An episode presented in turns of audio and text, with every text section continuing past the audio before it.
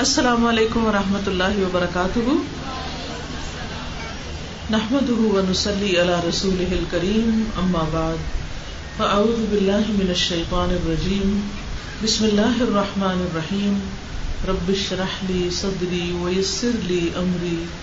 واحلل عقدۃ من لسانی یفقهوا قولی۔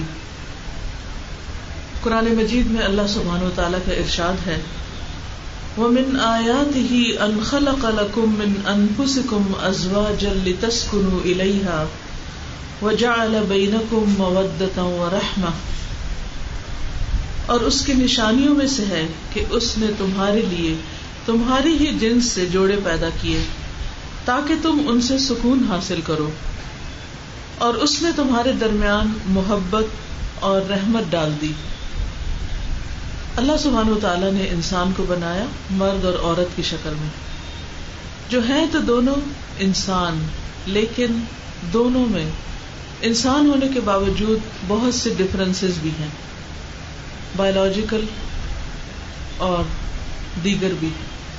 اس کے باوجود دونوں مل کر انسانیت کی تکمیل کرتے ہیں اور ایک خاندان کو جنم دیتے ہیں اور اس طرح آدم اور ہوا کے ملاپ سے نسل انسانی جو وجود میں آئی، وہ دنیا میں پھیلتی ہی چلی جا رہی ہے۔ اللہ سبحان و تعالیٰ ایک خاص تناسب کے ساتھ مردوں اور عورتوں کو پیدا کرتا چلا جا رہا۔ جن ملکوں میں جنگوں وغیرہ کی وجہ سے مردوں کی تعداد کم بھی ہوئی، جیسے جرمنی ہے یا کچھ اور ممالک ہم دیکھتے ہیں کہ کس طرح اللہ سبحان و تعالیٰ نے اپنی حکمت کے ساتھ کچھ ہی عرصے کے بعد اس کمی کو پورا کر دیا اور پھر وہ تناسب دوبارہ بحال ہو گیا۔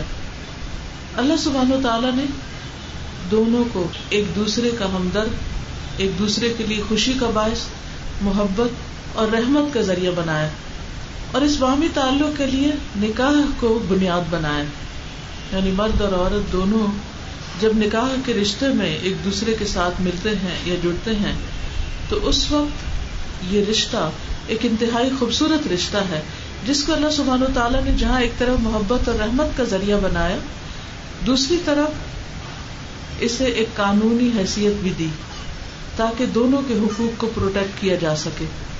یہاں پر اللہ سبحان و تعالیٰ سورت الروم کی آیت نمبر ٹوینٹی میں اس تعلق کو اپنی ایک نشانی قرار دیتا ہے کہ انسان اس پر جتنا بھی غور کرے، حیرت انگیز طور پر دونوں کی الگ الگ خصوصیات سامنے آتی ہیں۔ پھر دونوں ایک دوسرے کے لیے سکون کا باعث ہوتے ہیں۔ دونوں کے لیے ایک دوسرے کے دل میں کشش پیدا ہوتی ہے اور ایک دوسرے سے محبت اور پھر جو ہی زندگی آگے گزرتی چلی جاتی ہے، بڑھتی چلی جاتی ہے، جوانی سے بڑھاپے کی طرف آتے ہیں۔ تو بھی ایک دوسرے کے لیے کیئر اور ایک دوسرے کے لیے ہمدردی اور انسان کو ایک دوسرے کی ضرورت محسوس ہوتی۔ اللہ تعالیٰ چاہتا تو انسانوں کو بھی اسی طرح پیدا کر دیتا، جیسے درختوں پر پھل لگتے ہیں۔ یا زمین سے کچھ سبزیاں اگتی ہیں۔ تو انسان بھی کسی نہ کسی طریقے سے پیدا ہو ہی جاتے۔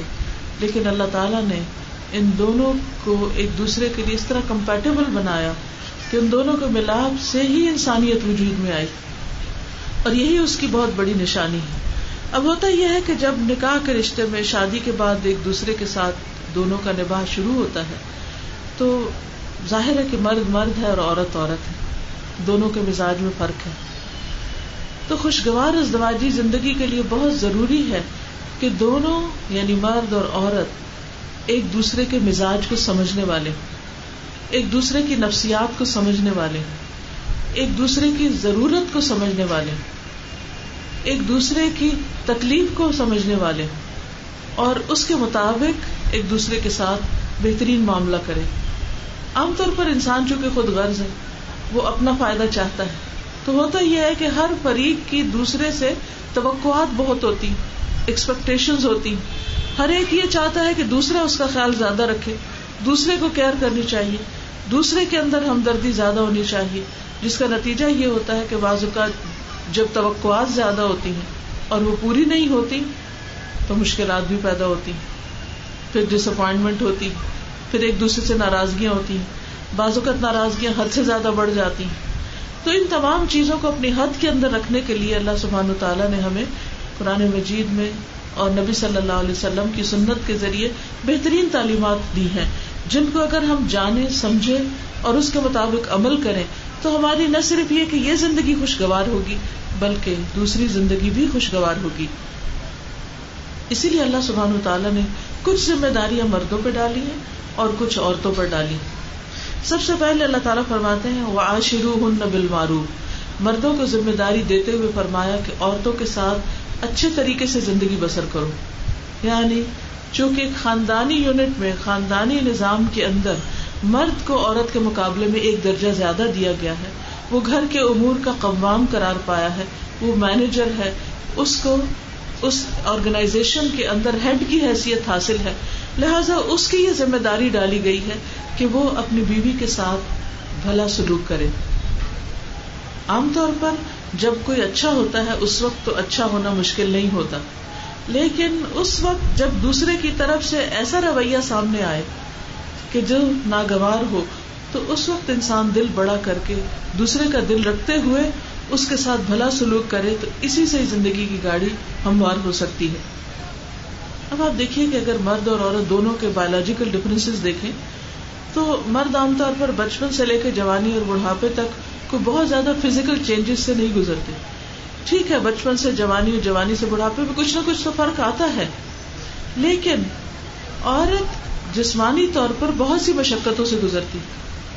جب بلوغت پیورٹی اسٹارٹ ہوتی ہے اس وقت بھی، پھر اس کے بعد بالغ ہونے کے بعد، پھر ہر مہینے جو پیریڈس کی مشقت سے گزرتی جس کو خود قرآن نے ادا کہا ہے کہ ایک ازیت کی چیز ہے، پھر اس کے بعد جب بچوں کی پیدائش کے مرحلے آتے ہیں، اس میں عورت ایک بہت بڑے ٹرامے سے گزرتی ہے۔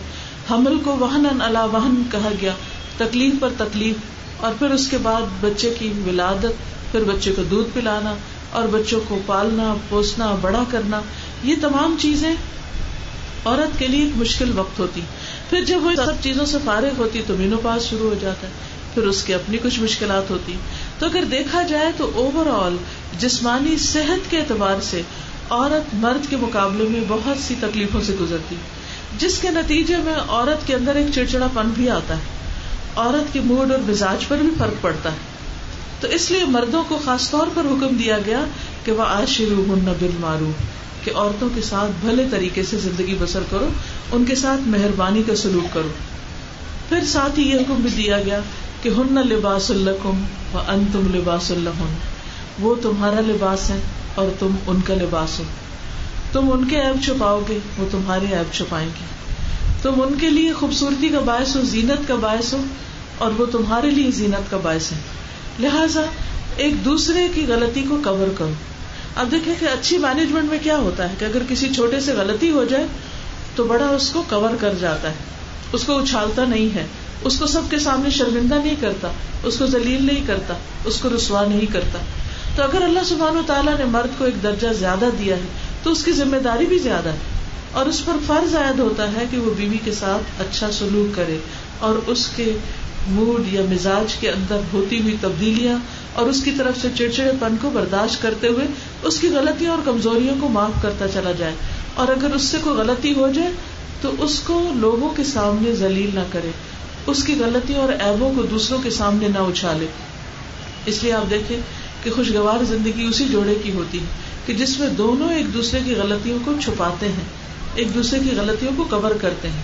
کیونکہ جب یہ سلسلہ شروع ہو جاتا ہے ایک دوسرے کو ننگا کرنے کا اور ایک دوسرے کو بے عزت کرنے کا، تو پھر دونوں ہی کی عزت جاتی۔ مثلا لڑکی اگر اپنے میاں کی بہت سی شکایتیں ماں باپ کو لگاتی، تو بعض اوقات ماں باپ کر کچھ نہیں سکتے سوائے دکھی ہونے کے۔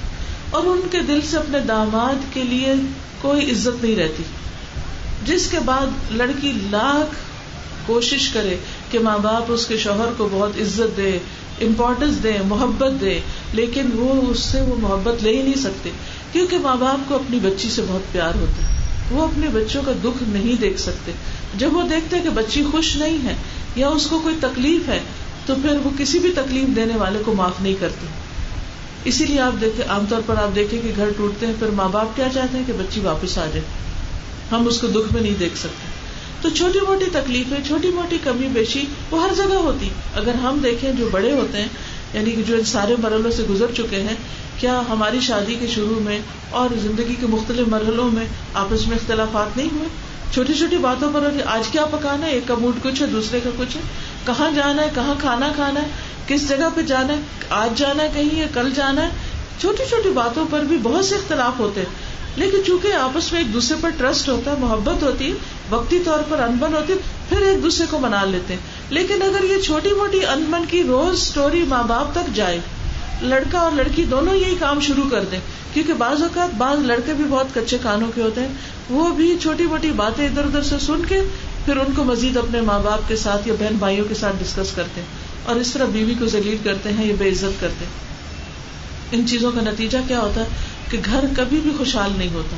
اور جب ہسبینڈ وائف میں تکلیف دہ چیزیں ہونے لگتی ہیں تو اس سے پوری پوری نسلیں اور خاندان متاثر ہو جاتے ہیں۔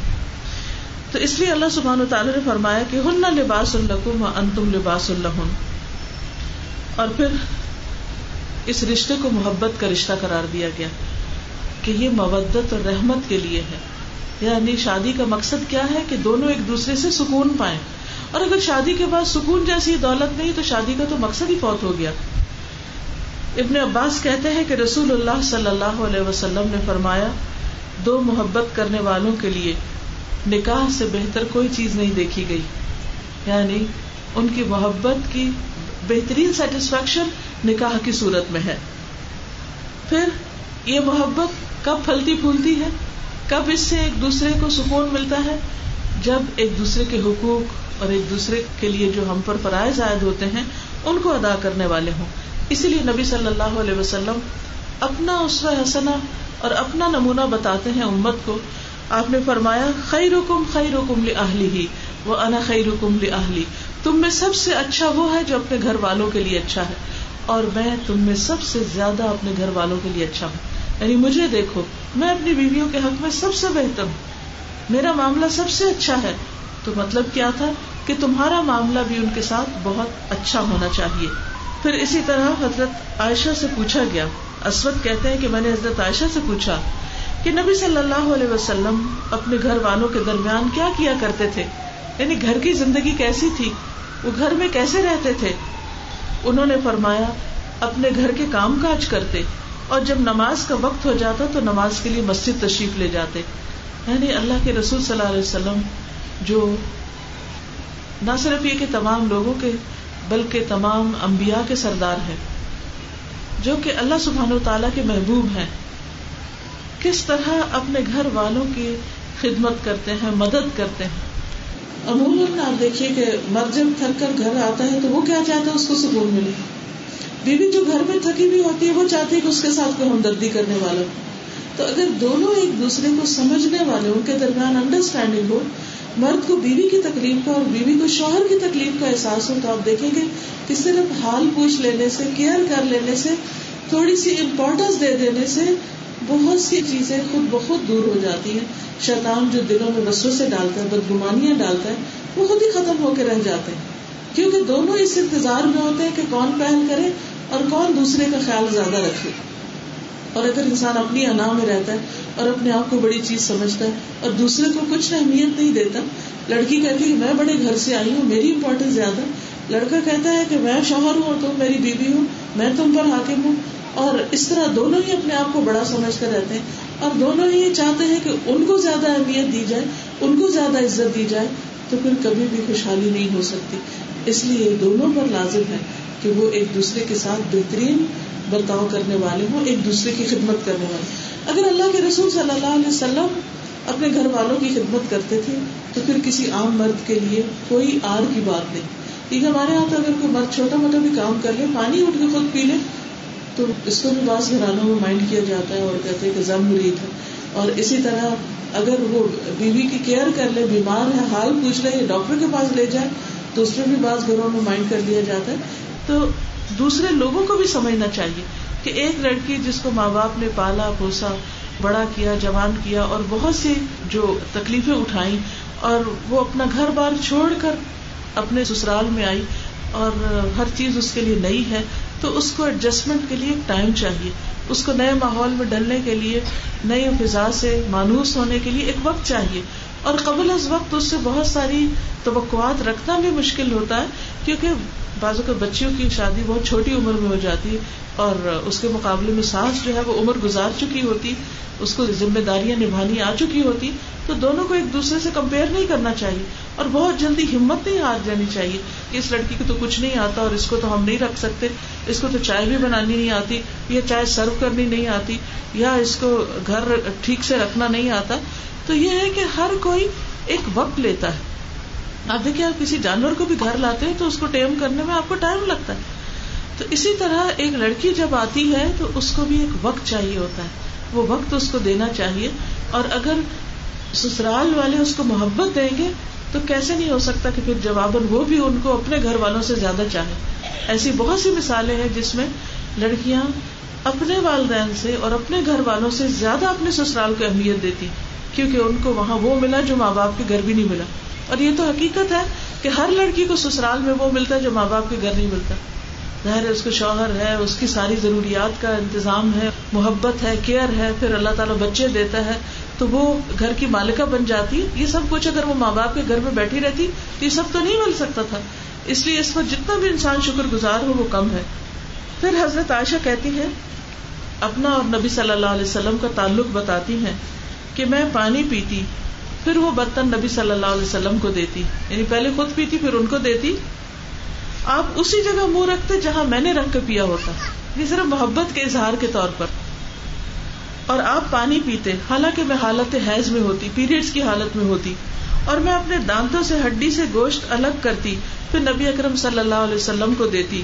آپ اسی جگہ منہ لگاتے جہاں میں نے لگایا ہوتا، حالانکہ میں حالت حیض میں ہوتی۔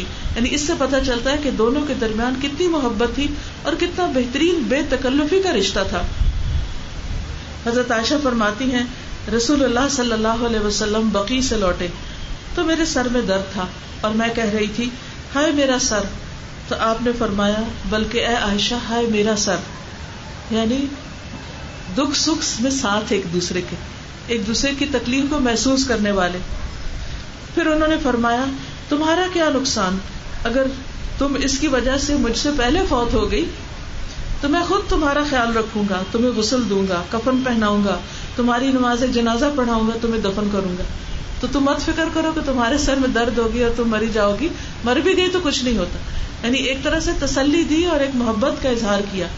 اب آپ دیکھیں کہ کتنے سارے کام ہیں جو آپ نے فرمایا میں خود کروں گا تمہارے۔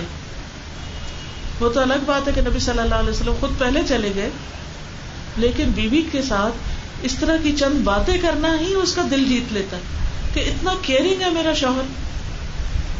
چند الفاظ ہی ہے نا پیار کے اور محبت کے اور کنسرن کے۔ پھر اسی طرح ہم دیکھتے ہیں کہ ایک اور مرتبہ حضرت عائشہ فرماتی ہے میرا ہار بیدا کے مقام پر گر گیا اور ہم اس وقت مدینہ واپس آ رہے تھے۔ نبی اکرم صلی اللہ علیہ وسلم نے ہار ڈھونڈنے کے لیے اونٹ بٹھایا۔ نیچے اترے اور سر میری گود میں رکھ کے سو گئے۔ اتنے میں ابو بکر آئے۔ انہوں نے مجھے زور سے کچوکا لگایا اور کہنے لگے، ایک ہار کے لیے تو نے سارے لوگوں کو روک دیا؟ ہر چند کے درد ہوا، لیکن رسول اللہ صلی اللہ علیہ وسلم کے آرام کے خیال سے میں مردے کی طرح ساکت رہی۔ اب آپ دیکھیں دونوں ایک دوسرے کا کتنا خیال رکھ رہے ہیں حالانکہ ایک مہم تھی جس پر نبی صلی اللہ علیہ وسلم ان کو ساتھ لے کر گئے تھے، لیکن انہوں نے ہار پہنا ہوا تھا۔ اس سے پتا چلتا ہے کہ وہ اپنی زیب و زینت کا کس طرح اہتمام کرتی تھی۔ اب وہ یہ ہوا کہ راستے میں ہار گم گیا۔ اب ہار ڈھونڈنے کے لیے آپ نے اونٹ کو بٹھا دیا اور سارا لشکر روک دیا۔ اب ہار ڈھونڈ رہے ہیں، ڈھونڈ رہے ہیں، ڈھونڈ رہے ہیں۔ اور نماز کا وقت ہو گیا، پانی نہیں ہے اور ہر طرف ایک پریشانی ہے۔ اتنے میں یہ کہ اللہ سبحان و تعالیٰ نے وہ آیات تیمم کی اتار دی اور سب مسلمان خوش ہو گئے کہ ایک طرف ہار گم ہوا لیکن دوسری طرف اس سے کتنی سہولت بھی ہمارے لیے ہوگی کہ اللہ تعالیٰ نے ایک آسانی پیدا کر دی۔ بہرحال حضرت ابو بکر کو جب پتا چلا کہ یہ عائشہ رضی اللہ تعالیٰ عنہ کی وجہ سے یہ سب کچھ ہوا تو وہ آئے، انہوں نے دیکھا کہ حضور صلی اللہ علیہ وسلم سو رہے ہیں۔ تو انہوں نے ان کے یہاں پر زور سے کچوکا مارا کہ تمہاری وجہ سے بیٹی کو ڈانٹ کے اور ایک تھوڑا سا لگا کے کہ تم نے یہ کیا کیا ہار گما کے سب کو مشکل میں ڈال دیا؟ اب آپ دیکھیے حضرت عائشہ، وہ وہاں ساکت بیٹھی رہتی ہے کہتی ہے میں مردے کی طرح بیٹھی ہوئی تھی، ہلی نہیں کہ کہیں نبی صلی اللہ علیہ وسلم کی آنکھ نہ کھل جائے۔ تو یہ محبت اور کیئر یہ دو طرفہ ہوتی ہے۔ صرف ایک طرف انتظار میں بیٹھ رہنا کہ دوسرا ہی سب کچھ میرے ساتھ کرے تو یہ ممکن نہیں ہوتا۔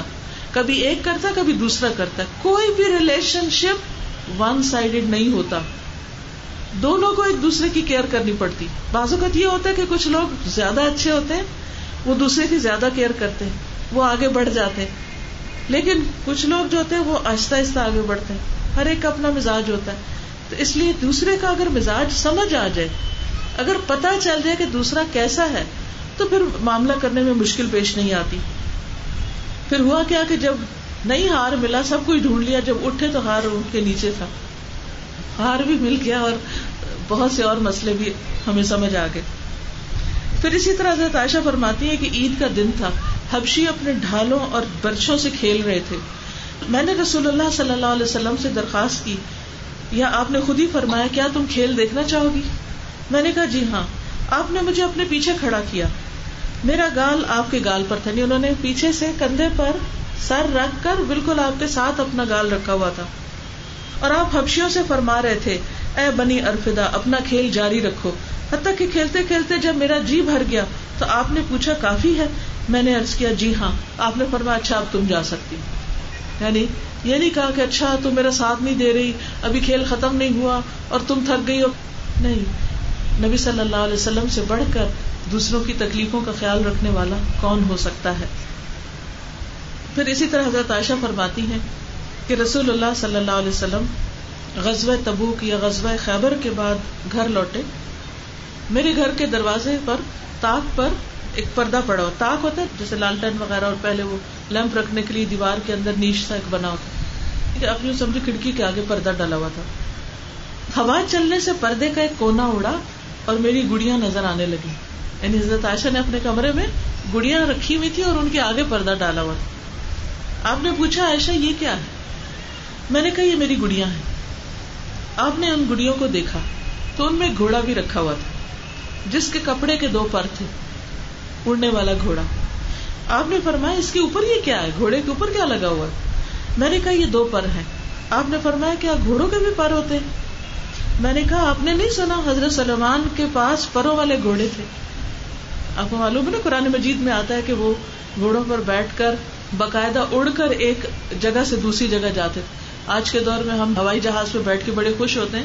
تو کئی ہزار سال پہلے اللہ سبحان و تعالیٰ نے اپنے ایک نبی کو گھوڑوں کے ذریعے اڑنے کی صلاحیت بخشی تھی۔ کہتے کہ آپ کو نہیں پتا کہ حضرت سلمان کے گھوڑوں کے پر تھے۔ یہ سن کر حضور صلی اللہ علیہ وسلم ہنس پڑے۔ یہاں تک کہ آپ کی داڑیں دکھائی دینے لگی۔ تو اس سے یہ پتا چلتا ہے کہ گڑیوں سے، کھلونوں سے بچے کھیل سکتے ہیں۔ ایون اگر کسی کو بڑے ہو کر بھی گڑیا کھیلنے کا شوق ہے تو اس کے لیے بھی منع نہیں ہے۔ لیکن یہ ہے کہ گڑیا وغیرہ سامنے ڈیکوریٹ نہیں کرنی چاہیے۔ ان کو چھپا کر رکھنا چاہیے، کیونکہ جس گھر میں بت ہوتے ہیں، وہاں پر رحمت کے فرشتے نہیں آتے۔ تو ہم میں سے کون ایسا ہے جس کو رحمت نہیں چاہیے؟ تو کوئی پتا نہیں کہ کس وقت ہماری جان لینے والے فرشتے آ جائیں۔ تو پھر کون سے فرشتے آئیں گے اگر ہم نے اپنے بیڈ رومس میں بت رکھے ہوئے ہیں یا تصویریں لٹکائی ہوئی ہیں؟ پھر یہ کہ نماز بھی نہیں ہوتی جہاں تصویریں ہوتی ہیں۔ بعض اوقات ہم بیڈ روم میں ہی نماز پڑھتے ہیں۔ تو اگر وہاں پر کچھ بھی ہو، تو ان چیزوں کو ہٹا دینا چاہیے۔ اس کے بغیر بھی بڑی اچھی ڈیکوریشن ہو جاتی۔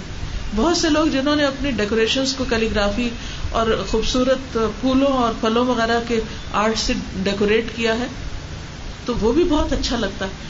تو بہرحال، اگر بچوں کے کھلونے وغیرہ ہوں تو رات کے وقت ان کے اوپر کوئی چادر دے دیں، کوئی کپڑا دے دیں، یا اسی طرح کی جگہ بنائے کہ جہاں پر وہ اندر رکھے ہوئے اور اس کے آگے کپڑا لٹکا ہوا ہو۔ یہاں ایک اور بات بھی پتہ چلتی ہے۔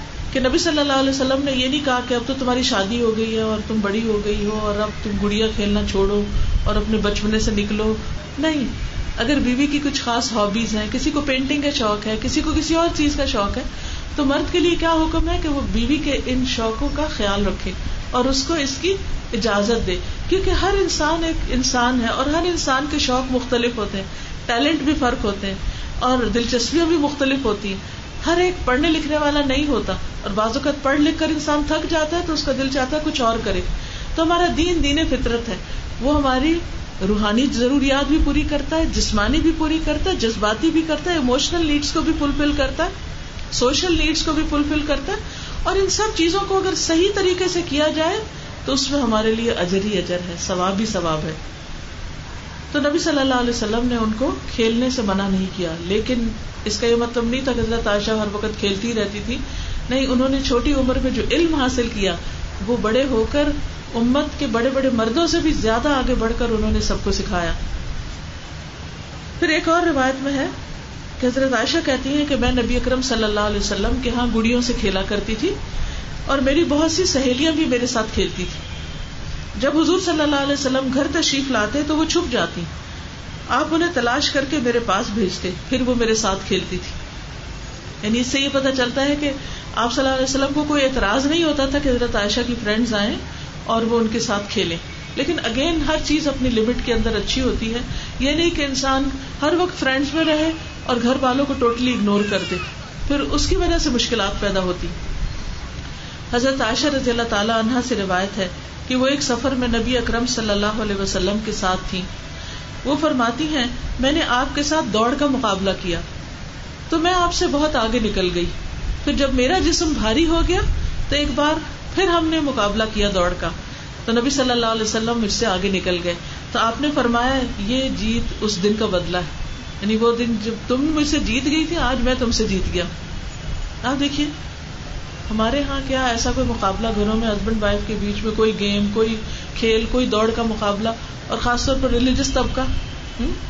کبھی آپ نے سنا ہو کہ کوئی مولانا اپنی بیوی کے ساتھ دوڑ رہے تھے یا کوئی ریلیجس اسکالر جو تھے وہ انہوں نے کوئی دوڑ یا کھیل کا مقابلہ کیا وہ سمجھتے تھے، نہیں، یہ چیزیں تو شاید ان کی شان کے خلاف ہے نہیں، جو چیز نبی صلی اللہ علیہ وسلم نے کی وہ کسی کی شان کے خلاف نہیں ہے اور اسی سے گھروں میں محبتیں اور تعلقات اچھے ہوتے کہ جب ہر وقت اگر گھر کے اندر ایک سنجیدگی اور ایک خوف اور ایک ویرانی کی فضا چاہیے رہے تو درست نہیں۔ اور اسی طرح اگر ہر وقت انسان ہنسی مزاق کے موڈ میں رہے تو وہ بھی ٹھیک نہیں۔ انسان کے اندر اعتدال ہونا چاہیے اور ہر چیز کا ایک وقت ہونا چاہیے۔ اور اس طرح ہی زندگی خوشگوار ہوتی۔ پھر اسی طرح ایک اور روایت میں آتا ہے۔ انس بن مالک کہتے کہ نبی کریم صلی اللہ علیہ وسلم اپنی بعض عورتوں کے پاس آئے جو اونٹوں پہ جا رہی تھی اور ام سلیم بھی ان کے ہمراہ تھی آپ نے فرمایا، افسوس اے انجشا ان شیشوں کو آہستہ لے کر چلو۔ یعنی وہ اونٹوں کو تیز دوڑا رہے تھے۔ تو آپ نے کبھی اگر اونٹ کی سواری کی ہو تو بڑی مشکل سواری۔ اگر کراچی کلفٹن پہ جا کر کبھی آپ اونٹ پہ شوقیاں بھی بیٹھے ہو، تو یعنی ہر ایک کو چڑھنے کا تو شوق ہوتا ہے۔ ایک دفعہ میں چڑھ گئی، میں کو مجھے ابھی اتار دو نیچے۔ کیونکہ وہ جب چلے تو وہ اتنے زور زور کے دھکے لگے۔ سو انکمفرٹیبل کہ میں نے کہا بس بس میرا شوق پورا ہو گیا۔ تو میں یہ سوچتی ہوں کہ اس زمانے میں بازو کا مکہ سے مدینہ تک لوگ اونٹوں پر بیٹھ بیٹھ کے جاتے ہیں، کیا حال ہو جاتا ہوگا؟ کس قدر تھکاوٹ ہوتی ہوگی؟ تو یہاں پر آپ صلی اللہ علیہ وسلم نے دیکھا کہ انجشا جو اونٹوں کو چلا رہا ہے، وہ تیز چلا رہا ہے اور اوپر عورتیں بیٹھی ہوئی ہیں۔ تو آپ نے فرمایا، آہستہ آہستہ، رفقت بل قواریر ان آئینوں کے ساتھ، ان آبگینوں کے ساتھ نرمی برتو، ان کو توڑو مت۔ یعنی سختی کا سلوک نہ کرو۔ ایون یعنی کہ ڈرائیونگ میں یا کسی بھی چیز میں کیونکہ عورت کی کنڈیشن فرق ہوتی ویسے بھی نرم نازک ہوتی ہے۔ تو اس لیے ان چیزوں تک آپ کی نظر ہوتی تھی۔ اب دیکھیے کہ ہم عام طور پر اگر کسی کو تکلیف ہو رہی ہو تو ہمیں خیال نہیں ہوتا کہ یہ کہاں بیٹھا ہے کیسے کھڑا ہے، کیا اس کو اس کا ہمیں اس کا خیال کرنا ہے۔ لیکن نبی صلی اللہ علیہ وسلم ہر معاملے میں اتنی گہرائی سے دیکھتے تھے کہ آپ کو دوسروں کے دکھ درد، اس کی تکلیف اور پریشانی کا پورا پورا احساس ہو جاتا۔ اور اسی کو کیئر کرنا کہتے کہ دوسرے کے بتائے بغیر اس کی تکلیف کا احساس کر لینا۔ پھر انس بن مالک سے روایت ہے کہ وہ اور ابو طلحہ نبی کریم صلی اللہ علیہ وسلم کے ساتھ روانہ ہوئے۔ ام المومنین حضرت صفیہ نبی صلی اللہ علیہ وسلم کے ساتھ سواری پر آپ کے پیچھے بیٹھی ہوئی تھی۔ راستے میں ایک جگہ اونٹنی کا پاؤں پھسلا۔ اور نبی صلی اللہ علیہ وسلم اور حضرت صفیہ دونوں نیچے گر گئے۔ انس کہتے ہیں، میرے خیال میں ابو طلحہ نے تقریباً اپنے آپ کو سواری سے گرا دیا یعنی وہ فوراً نیچے اترے۔ اور رسول اللہ صلی اللہ علیہ وسلم کی خدمت میں حاضر ہو گئی اللہ کے نبی صلی اللہ علیہ وسلم، اللہ مجھے آپ پر قربان کرے۔ کیا آپ کو کوئی چوٹ تو نہیں آئی؟ آپ نے فرمایا، نہیں۔ عورت کی طرف دھیان دو، پہلے ان کو دیکھو۔ یعنی مجھے چھوڑو، ان کو دیکھو۔ چنانچہ ابو طلحہ نے اپنے چہرے پہ کپڑا ڈال لیا اور ام المومنین کی طرف بڑھے۔ پھر اپنا کپڑا ان پہ ڈال دیا۔ اس کے بعد وہ کھڑی ہو گئی۔ ابو طلحہ نے پالان کی سواری کو دونوں کے لیے مضبوطی سے باندھا تو نبی صلی اللہ علیہ وسلم اور حضرت صفیہ دوبارہ اونٹ پر سوار ہو گئے۔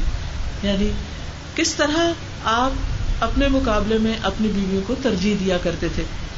پھر اسی طرح ایک اور واقعہ حضرت عائشہ سے روایت ہے کہ رسول اللہ صلی اللہ علیہ وسلم نے مجھ سے فرمایا، میں جان لیتا ہوں جب تم مجھ سے خوش ہوتی ہو اور جب تم مجھ سے ناراض ہوتی ہو۔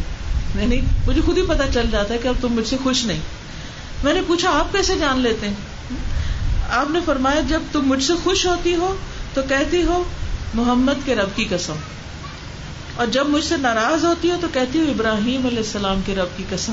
پھر تم میرا نام نہیں لیتی۔ حضرت عائشہ کہتی میں نے کہا، بے شک آپ سچ کہتے ہیں۔ اللہ کی قسم ہے، اللہ کے رسول صلی اللہ علیہ وسلم غصے میں صرف زبان سے آپ کا نام نہیں لیتی، دل میں تو محبت ہوتی۔ تو اس سے یہ پتا چلتا ہے کہ ہسبینڈ وائف کے درمیان محبت تو ہوتی ہے، لیکن چھوٹی موٹی ایک دوسرے سے نہ چاکی چھوٹی چھوٹی ایک دوسرے کے ساتھ چڑچڑا پن یا کوئی ناراضگی کی بات کرنا یا تھوڑی دیر کے لیے موڈ آف کر لے اٹس ویری نیچرل لیکن اس کو پرولونگ نہیں کرنا چاہیے، دلوں میں بوجھ نہیں ہونا چاہیے. The most important thing is کہ دل صاف ہونے چاہیے، ایک دوسرے پر ٹرسٹ ہونا چاہیے. ایک دوسرے کے لیے اچھے جذبات ہونے چاہیے اور ایک دوسرے کو معاف کرتے رہنا چاہیے کیونکہ جو لوگ معاف کرتے رہتے ہیں، ان کے تعلقات پھر سے ٹھیک ہو جاتے ہیں اور جو معاف نہیں کرتے، انتقام کی آگ اپنے دل میں رکھتے ہیں، وہ کبھی بھی خوش نہیں رہ سکتے۔ حضرت عائشہ سے روایت فرماتی کہ ایک رات میں نے رسول اللہ صلی اللہ علیہ وسلم کو اپنے پاس نہ پایا۔ تو میں سمجھی شاید آپ کسی اور بیوی کے پاس چلے گئے۔ میں نے آپ کو تلاش کیا، واپس لوٹی تو آپ رکو یا سجدے میں تھے۔ اور فرما رہے تھے سبحان کا الہ الا انت. میں نے کہا، میرے ماں باپ آپ پہ قربان میں کسی اور خیال میں تھی اور آپ کسی اور حال میں یعنی مجھے فوراً بدگمانی ہوئی کہ آپ پتری کہاں چلے گئے ہیں۔ اور آپ اپنے رب کے حضور سجدہ کر رہے ہیں۔ تو عموماً ایسے بھی ہوتا ہے کہ ایک شخص ہمارے ہی کام سے کہیں گیا ہوتا ہے اور ہمارے دل میں شیطان بسروں سے ڈالنے لگتا ہے، اب کوئی کام خراب ہے، اب ایسا ہو گیا، ویسا۔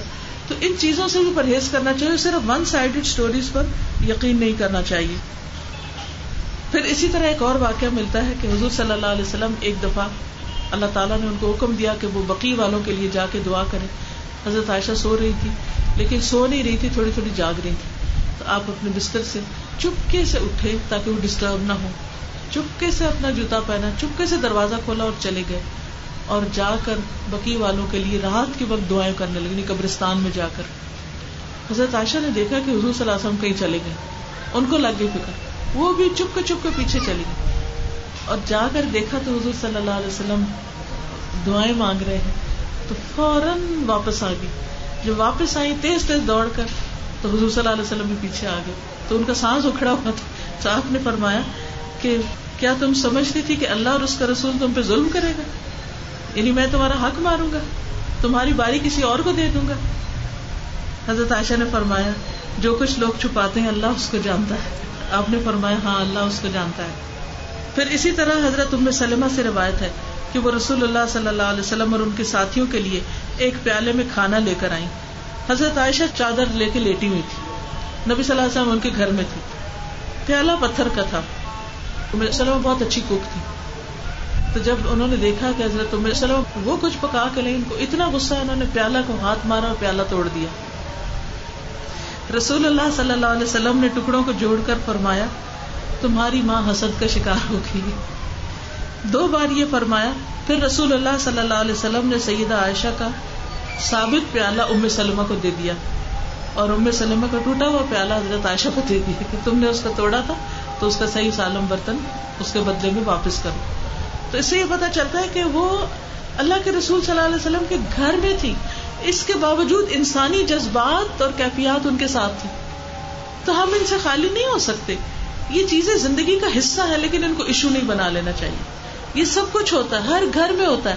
اگر اللہ کے رسول صلی اللہ علیہ وسلم کے گھر میں ہو رہا ہے اور سر برتن گرا کے توڑ دیتی ہے، تو پھر کس گھر میں نہیں ہو سکتا؟ ہر گھر میں کچھ نہ کچھ ایسے غصے نکلتے ہیں۔ کوئی دروازے بینک کرتا ہے، کوئی جوتے پٹکھاتا ہے، کوئی برتن توڑ دیتا ہے، کبھی کچھ ہوتا ہے۔ یہ سب کچھ ہوتا ہے۔ اینڈ اٹس ویری نارمل اس پر زیادہ پریشان نہیں ہونا چاہیے۔ ہاں یہ الگ بات ہے کہ کوئی بہت ہی ایکسٹرا آرڈنری نقصان ہر روز کرنے لگے تو اور بات ہے۔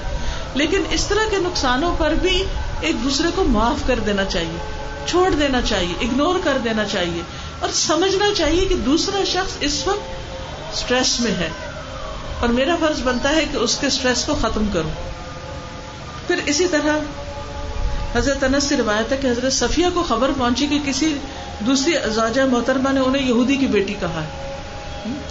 تو اس پر حضرت صفیہ رونے لگ گئی مجھے ایسے کہا، مجھے گالی دی ایک طرح سے۔ حضور صلی اللہ علیہ وسلم تشریف لائے تو وہ رو رہی تھی۔ آپ نے پوچھا کیوں رو رہی؟ انہوں نے کہا کہ حفصہ نے مجھے یہودی کی بیٹی کہا ہے۔ آپ نے فرمایا تم نبی کی بیٹی ہو اور تمہارا چچا بھی نبی ہے اور تم نبی کے نکاح میں ہو۔ یعنی مطلب یہ ہے کہ تم حضرت موسا اور حضرت ہارون کی اولاد میں سے ہو اور میرے نکاح میں ہو، تو پھر وہ تم پر کس بات پہ فخر کرتی؟ یعنی اس کا تو نہ باپ نبی ہے اور نہ ہی چچا اور نہ کوئی اور۔ پھر فرمایا، اے حفصہ، اللہ سے ڈرو۔ اور صلاح کرا دی بات ختم ہو گئی۔ پھر اسی طرح حضرت عائشہ فرماتی ہے کہ حضور صلی اللہ علیہ وسلم جب بھی حضرت خدیجہ کا ذکر کرتے تو بہت زیادہ ان کی تعریف کرتے، ان کی بہت خوبیاں بیان کرتے۔ وہ کہتی ہیں، ایک دن مجھے بڑی گیرت آئی۔ یعنی کہ مجھے وہ تعریف اچھی نہیں لگتی تھی، تو ایک دن میرے دل کو بہت تکلیف ہوئی۔ میں نے کہا، آپ اکثر و بیشتر ایک سرخ مسوڑوں والی عورت کا بہت ذکر کرتے۔ یعنی وہ بوڑھی تھی نا، اس لیے۔ حالانکہ اللہ نے آپ کو اس سے بہتر بیوی دی ہے۔ آپ نے فرمایا، اللہ نے مجھے اس سے بہتر بیوی نہیں دی۔ وہ مجھ پر اس وقت ایمان لائی۔ جب سب لوگوں نے میرا انکار کیا، اس نے اس وقت میری تصدیق کی، جب لوگوں نے مجھے چٹلایا، اس نے اپنے مال و دولت سے میری مدد کی، جب دوسروں نے مجھے محروم کر دیا، اور اللہ تعالیٰ نے اس سے مجھے اولاد سے بھی نوازا، جبکہ دوسری بیویوں سے اولاد نہیں ہوئی۔ یعنی آپ صلی اللہ علیہ وسلم نے جو محبت حضرت خدیجہ کے لیے تھی، اس کو کھل کے بیان کر دیا۔ یعنی درست اور صحیح بات کر دی۔ اور حضرت خدیجہ کے بارے میں آتا ہے کہ ایک دفعہ حضرت جبریل علیہ السلام آئے اور انہوں نے آ کر حضرت خدیجہ کو سلام بھی بھیجا اور کہا کہ ان کے لیے جنت میں موتیوں کا محل ہے، جس میں نہ کوئی شور ہوگا اور نہ کوئی تھکاوٹ ہوگی، کیونکہ ان کی جو دین کے لیے قربانیاں تھیں اور جس مشکل وقت میں انہوں نے نبی صلی اللہ علیہ وسلم کا ساتھ دیا تھا، تو اس بنا پر ان کا یہ درجہ بتایا گیا۔ بہرحال خلاصہ اس بات کا یہ ہے کہ ہم سب انسان ہیں اور ہم سب نے انسانوں کے ساتھ ہی گزارا کرنا ہے۔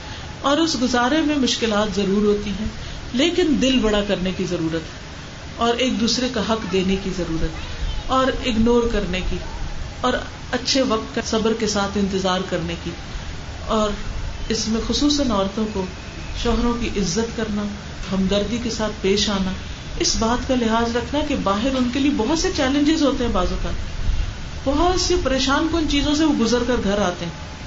اللہ نے شادی کا رشتہ ہی اس لیے بنایا تاکہ دونوں ایک دوسرے سے سکون پائیں۔ اور اگر دونوں ایک دوسرے کو دے کر موڈ ہی آف کر لے تو پھر تو مقصد فوت ہو جاتا ہے۔ اس لیے اگر ایک کا موڈ آف ہے تو دوسرا دل تھامے رکھے۔ وہ اپنا آف نہیں ہونے دے۔ تو اس کے مسکرانے سے، اس کے اچھی بات سے دوسرا بھی ٹھیک ہو جائے گا، کیونکہ وہ انسان ہے۔ تو اللہ تعالیٰ سے دعا ہے کہ وہ ہمارے گھروں کو سکون سے بھر دے اور ہمیں اپنے شوہروں کے لیے باعث سکون بنائے۔ اور انہیں ہم سے سکون عطا کرے اور انہیں ہمارے لیے خوشی کا ذریعہ بنائے اور اللہ سبحان و تعالیٰ ان گھروں کو سلامت رکھے اور ان بچیوں کو بھی اور جو شادی ہو رہی ہے اللہ تعالیٰ اس کو بھی کامیاب کرے اور ہم سب کو اپنے فرائض ادا کرنے کی توفیق دے کیونکہ ہم میں سے ہر کوئی اگر اپنا فرض ادا کرے گا تو دوسرے کو حق ملتا جائے گا اور جب دوسرے کو حق ملے گا تو ان شاء اللہ تعالیٰ دوسرا اس سے بڑھ کر دینے کی فکر کرے گا وہ آخر داوانا الحمد للہ رب العالمین۔ یہ جو میں نے حدیث پڑھی یہ ساری اس کتاب میں حسن اخلاق میں موجود ہے اگر آپ کے پاس کتاب ہے تو آپ اس میں سے خود بھی پڑھ سکتے ہیں، اپنے ہسبینڈ کے ساتھ شیئر کر سکتے ہیں کہ نبی صلی اللہ علیہ وسلم کا تعلق کیسا تھا۔ اور اگر نہیں ہے تو آپ لے سکتے ہیں الہدا کے اسٹال سے ان شاء اللہ ہر گھر میں کتاب ہونی چاہیے تاکہ چھوٹی چھوٹی چیزیں دوبارہ بھی پڑھ کے ریمائنڈر ہوتا رہے۔ تو اس دعا کر لیں۔ سبحان اللہ والحمد للہ ولا الہ الا اللہ واللہ اکبر ولا حول ولا قوة الا باللہ العلی العظیم اللہم صلی علی محمد وعلى آل محمد كما صليت على إبراهيم وعلى آل إبراهيم إنك حميد مجيد اللهم بارك على محمد وعلى آل محمد کما كما باركت على إبراهيم وعلى آل إبراهيم إنك حميد مجيد. ربنا آتنا في الدنيا حسنة وفي الآخرة حسنة وقنا عذاب النار.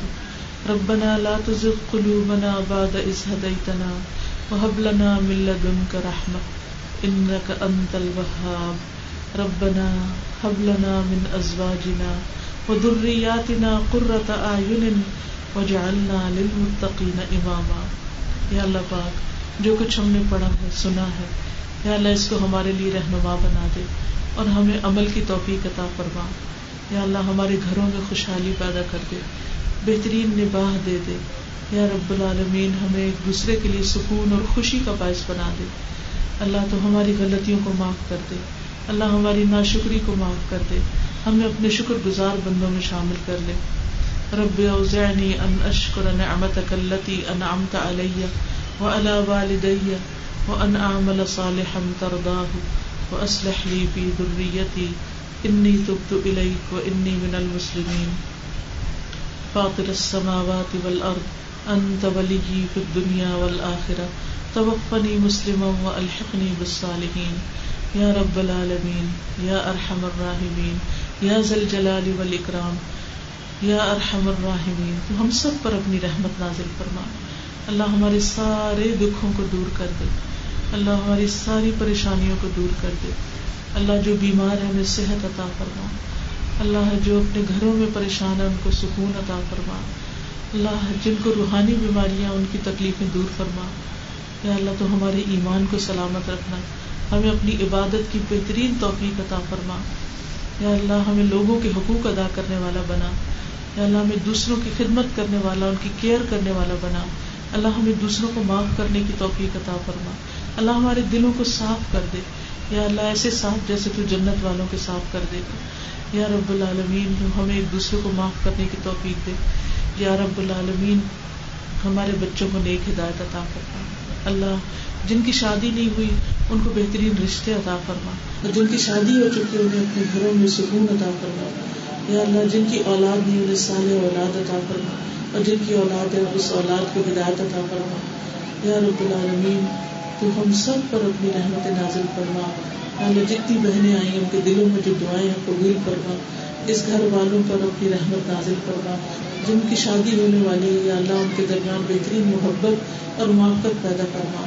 یا اللہ تو خاندانوں کے اندر خوشیاں بکھیر دے اور ہم سب کو اپنی آخرت کے لیے بہترین کوشش کی توفیق دے دے۔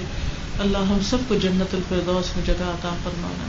اللہ دنیا کو ہم اتنی ہی امپورٹینس دے جس کے وہ قابل ہے اور آخرت کو اتنی امپورٹینس دے جس کے قابل آخرت ہے۔ اللہ تو ہم سب پر اپنی رحمت نازل کر دے۔ ربنا تقبل منا انك انت السميع العليم وتب علينا انك انت التواب الرحيم وصلى الله تعالى على خير خلقه محمد وعلى اله واصحابه واهل بيته اجمعين برحمتك يا ارحم الراحمين الهي امين سبحانك اللهم وبحمدك اشهد ان لا اله الا انت استغفرك واتوب اليك